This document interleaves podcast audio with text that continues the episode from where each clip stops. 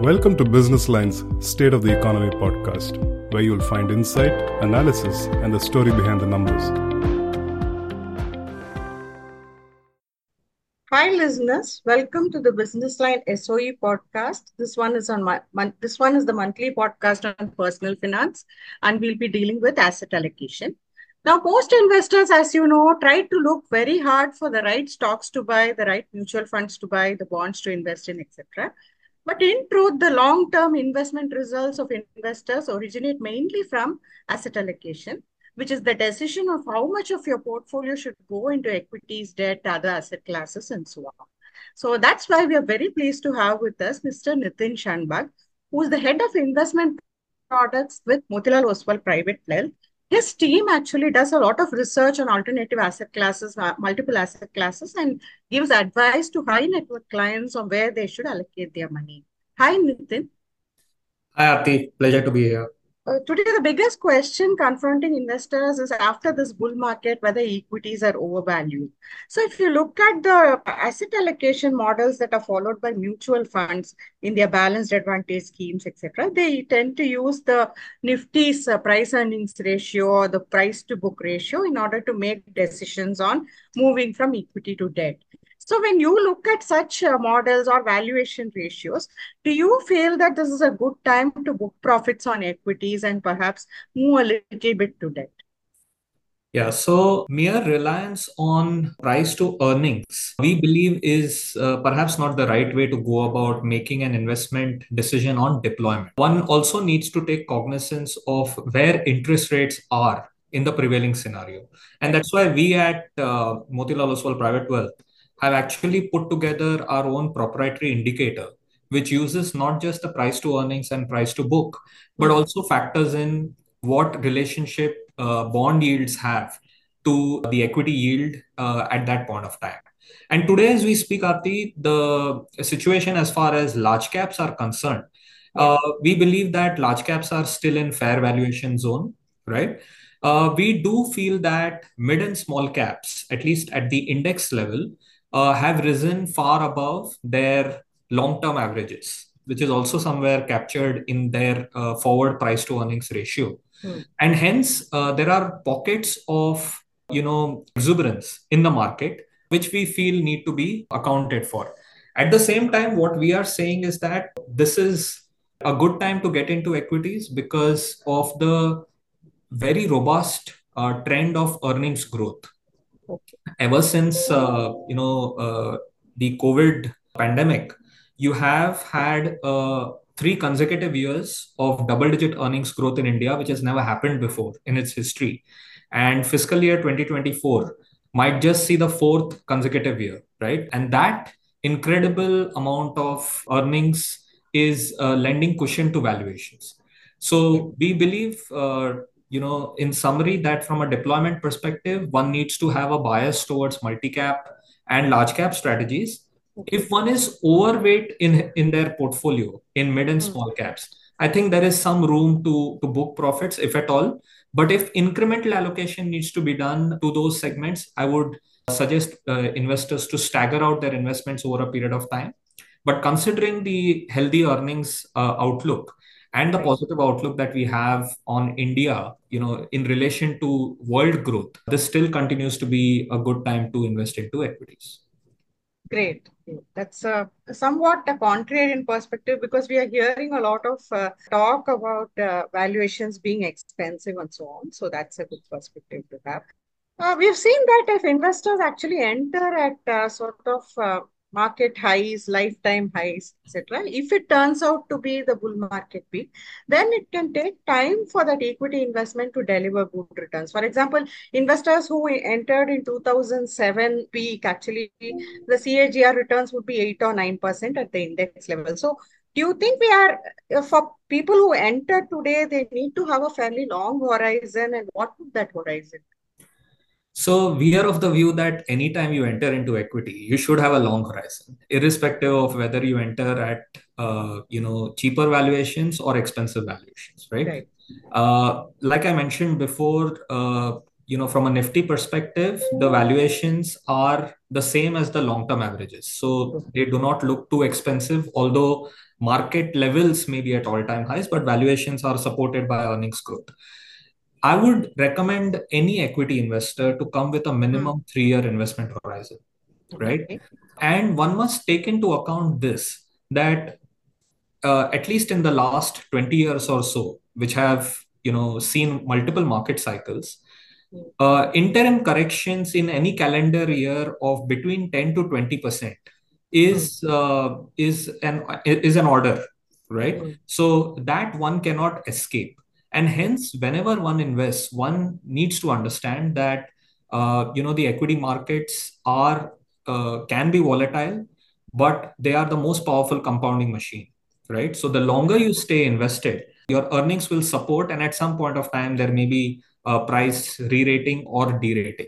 But when you enter irrespective of where valuations are the most important thing to do is choose your investments wisely right? So whether you're investing into mutual funds or any other form of equity platforms, it's important to select the right managers, ensure that you know you you have a diversification of investment styles in your right. portfolio. Merely diversifying across multiple funds will not necessarily give you the, the diversification benefit. It's important also to have complementing investment styles in the portfolio. And like I said, have a minimum of three years investment horizon. So it is rarely that both bonds and stocks offer investing opportunities. And today we seem to be at one such uh, juncture because interest rates in India have gone up uh, significantly from the COVID lows. And today you see 10 year G-Secs and even longer term G-Secs offering 7.4% or so. AAA bonds are at 7.8 or so, which is also the good yield, So, um, in terms of debt, how does the investor make this decision? Because should you go for the long term or should you go for short term? Because at the other end, we're also seeing commercial paper, etc., yielding very uh, decent returns.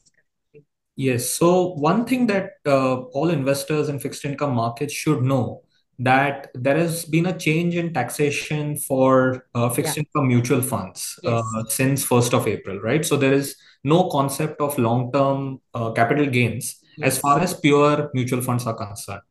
Uh, coming to your question, uh, the, the yield curve today is pretty much flat. Flat. If you are getting, uh, you know, for a for a three month paper, you could be getting seven percent, and also at the ten years, you are getting seven percent. So there is mm. there is hardly any uh, term spread, as we like mm, to call mm-hmm. it, right? In such a situation, one needs to have investments across multiple categories mm-hmm. while also trying to build up some kind of tax efficiency. Now, what is our current view on fixed income? We believe that uh, interest rates in India are likely to trend lower, perhaps not immediately, but maybe over the next coming year or maybe over the next couple of years. And that is basically uh, based on what we are seeing globally. The US Fed is already, you know, mentioning uh, a few rate cuts in calendar year 2024. From an India perspective, our inflation is in control. Our current account deficit is uh, fairly manageable. We are sitting on very healthy forex reserves as well. We are on a path to fiscal consolidation. And more importantly, uh, in October 2023, the JP Morgan Emerging a bond index included India within its total framework, right? So that will also lead to foreign inflows coming into the debt market. So we do believe that the, the long-term GSEC uh, is a very good investment opportunity today as one of the categories to invest in within your overall fixed income portfolio. We also believe that in addition to that, uh, now whether you invest in through uh, pure GSEC bonds or you can invest also in a combination of GSEC funds, right? So yeah. that's one uh, portion of, of the entire piece. Uh, you could also support that through investment into multi-asset funds. Now there are two kinds of multi-asset funds that I would recommend investors to look at. One is one is the equity savings fund. Now yeah. this category typically has anywhere between 25 to 30% in pure equity uh, the other 30 to 35% is in pure arbitrage, and the rest is into fixed income, right? So it becomes a very good fixed income substitute without too much of volatility, but it offers you the benefit of long term capital gains tax at the end of one year, which is taxed mm. at 10%, right? And the third category of, of mutual fund is the multi-asset fund, right? Yeah. Uh, where you know typically you would have some portion into equity arbitrage and the remaining into fixed income, right? Um, as per the normal categorization rules, if a fund has a minimum of 35% in equity but less than 65%, uh, then that fund gets uh, categorized as, or the, the long term capital gains tax will actually be 20% with indexation. Yeah. So there are funds like those also which uh, which investors can uh, invest into. And lastly, uh, one should uh, also look at uh, some of these uh, alternate investment horizons like REITs or Mm. InvITs, or even some of these private credit funds for HNI and ultra HNI kind of investors. And you need to have a combination of all of these strategies to ensure that your fixed income portfolio really does well from a risk reward perspective as well as efficient taxation. It's interesting that you mentioned REITs because uh, uh, we have seen some price erosion in REITs in the last couple of years because the there was a belief that the commercial real estate market is not doing well, and then the taxation also was adverse. I think uh, so. do you think that REITs are a good investment despite that? Um, we believe that uh, REITs are a, a, very good investment solution from a long-term perspective. Again, here I would request investors to have a minimum of three to four years uh, from an investment horizon perspective. The reason I say that they are a suitable option for fixed income investors is one, they are a hybrid investment strategy, right? Which means that uh, they give out a regular cash flow, right? And whenever the real estate cycle is in an upturn, one can expect some amount of capital appreciation also to play out over the next three to four years. And today in India, we are facing that uh, upturn within the real estate uh, sector after a long period of time. That sector has gone through a lot of disruption. But post COVID, we have seen a revival in uh, in residential uh, real estate because of rising demand for having uh, larger houses. So at least in the top seven cities, we have seen uh, a tremendous comeback, and that demand is likely to sustain itself over the next four to five years. Hmm. Now, given whatever we are seeing within uh, the uh, the uh, the sector that we live in, uh, the services sector, uh, and even the IT sector, uh, we are finding that a lot of corporates are actually starting to go back to work from office from the erstwhile work from home culture. So at some stage, uh, this is going to reflect into uh, you know commercial real estate as well. And uh, like I said, you know the fact that REITs give you this dual benefit of uh, stable income plus potential capital appreciation, it can be a very very good value add within fixed income portfolios. What about the taxation of REITs? Uh, it's a bit complex, right? So uh, there are pretty much two forms of taxation that I'd like to elaborate on. One is the capital gains aspect of things. So if you hold any REIT for more than three years, then it classifies as long-term capital gains and you get a 10% capital gains tax on that. If you sell any REIT uh, within the three-year uh, time period, then that qualifies for short-term capital gains tax at 15%. Any income that the yield uh, or the REIT provides is also taxable depending on the nature of the income. So if a REIT gives cash flow in the under the heading of dividend, then that dividend is tax-free in the hands of an investor. And if it is in the nature of interest income, that that interest income is taxable in the hands of the investor at his marginal rate of tax. So hence, when investing into the REITs, one needs to be mindful of which are the REITs which actually provide a higher dividend yield uh, Mm. to to you, right? And and choose your investments accordingly. Now, coming to gold, gold should have performed well during COVID, and we had we've had two wars. We had Russia, Ukraine, and Israel, Hamas. But you find that uh, gold prices have not shot up really. I mean, they have performed okay, but they've not really shot up. Uh, Why do you think the performance has not been so great? And what do you think is the outlook, and what should be the allocation to gold?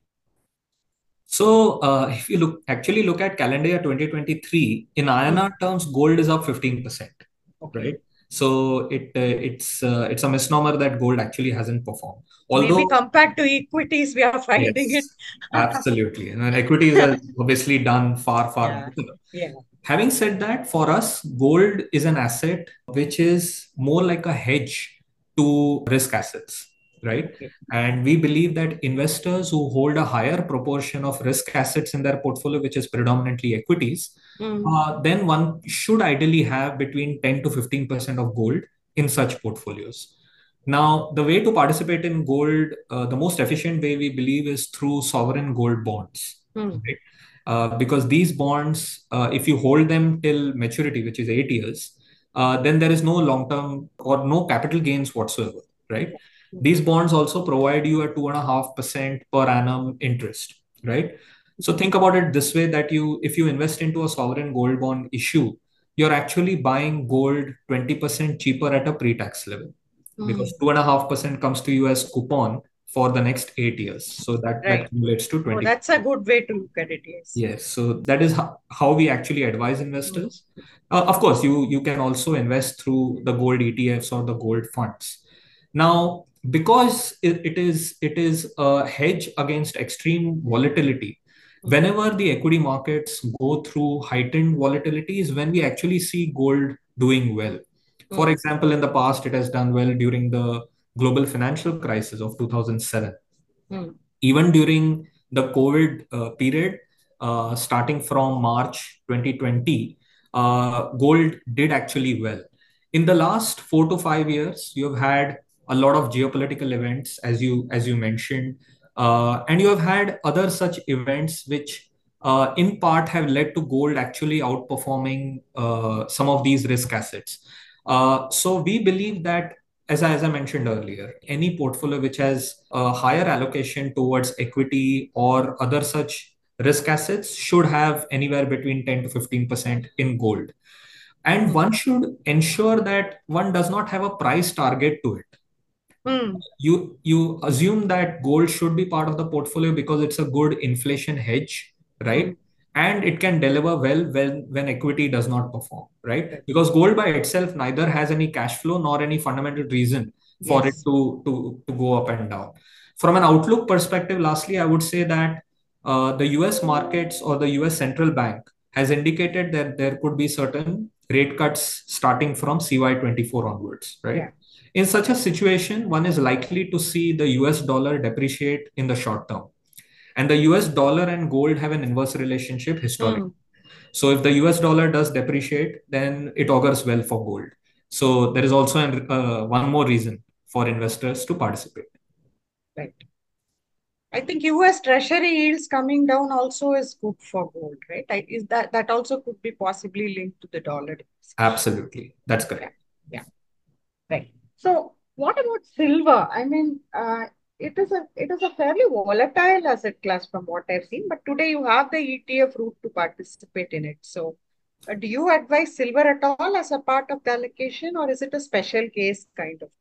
I think silver, as opposed to gold, cannot be part of core allocation. It necessarily has to be tactical. Reason being that historically, silver has exhibited as high a volatility as equities right mm. it is also an industrial metal so typically it tends to do well whenever there is a upheaval in the capex cycle within any economy right so while gold can be treated as a hedge against inflation or a hedge against extreme heightened volatility silver does not necessarily exhibit uh, those characteristics and hence from a strategic portfolio allocation we tend to prefer uh, the key asset classes which are equity uh, fixed income and gold as opposed to silver. Hmm. So, a final question. I mean, generally on social media, you find the simplistic approach to asset allocation where you say you just do 100 minus age and so on. So, what are do you think that formula works for Indian investors? And secondly, what are the factors that a person must consider to make his asset allocation decision? That's a very good question uh, because that is the you know the the groundwork that you need to set for any portfolio mm. creation for the long term right so the 100 minus the age profile is just one of the ways to to uh, go about deciding what allocation you should have. Apart from that, you should also think about you know your current situation as far as uh, your work profile is concerned, right? Uh, you should always have a budget in terms of what is your income and what are your Mm. household expenses. Uh, so all of these should come together, and then you need to decide the asset allocation. Now, let's assume that you are you know a, a 40 year old or a 30 year old right so Mm. i'm assuming that you will have anywhere between uh, let's say 60 to 70 percent in equity uh, Mm. because you have that much more uh, risk appetite as of now uh, but it's also important to draw up an investment charter an investment charter will actually outline what are your cash flow requirements whether you have any financial goals to be met after a certain time horizon right Mm. so it, it could mean um, you know education for your kids uh, it could be planning for higher education it could be you know marriage so on and so forth right so all these or it could even be you know buying a house or or going for vacation you know all these kind of things will Mm. require you to plan very meticulously for cash flows Mm. Uh, so hence all of this can be put together in an in an investment charter which I would request each investor to make and keep monitoring on a regular basis. Uh, also, what this will uh, you know ensure is that you do not get too concerned with whether the markets are trending upwards or lower. Right? Once you have Mm. formulated an asset allocation strategy, one needs to be extremely disciplined in that asset allocation, right? And whenever you go overweight on a certain asset class because of market movement, it's important to take that corrective action and bring it back to your stated stated asset allocation because what we found really is that in the long term in the long term having a proper asset allocation actually uh, you know gives uh, more impetus to your performance rather than what the underlying instrument in every asset class does It automatically simplifies your decision making, right? These questions I asked about whether you should profits, those kind of questions get automated, right? absolutely absolutely Thank you so much, Nitin. That was a very crisp and 360 degree kind of perspective on different asset classes. Thank you for coming on our show. thank you very much Aarati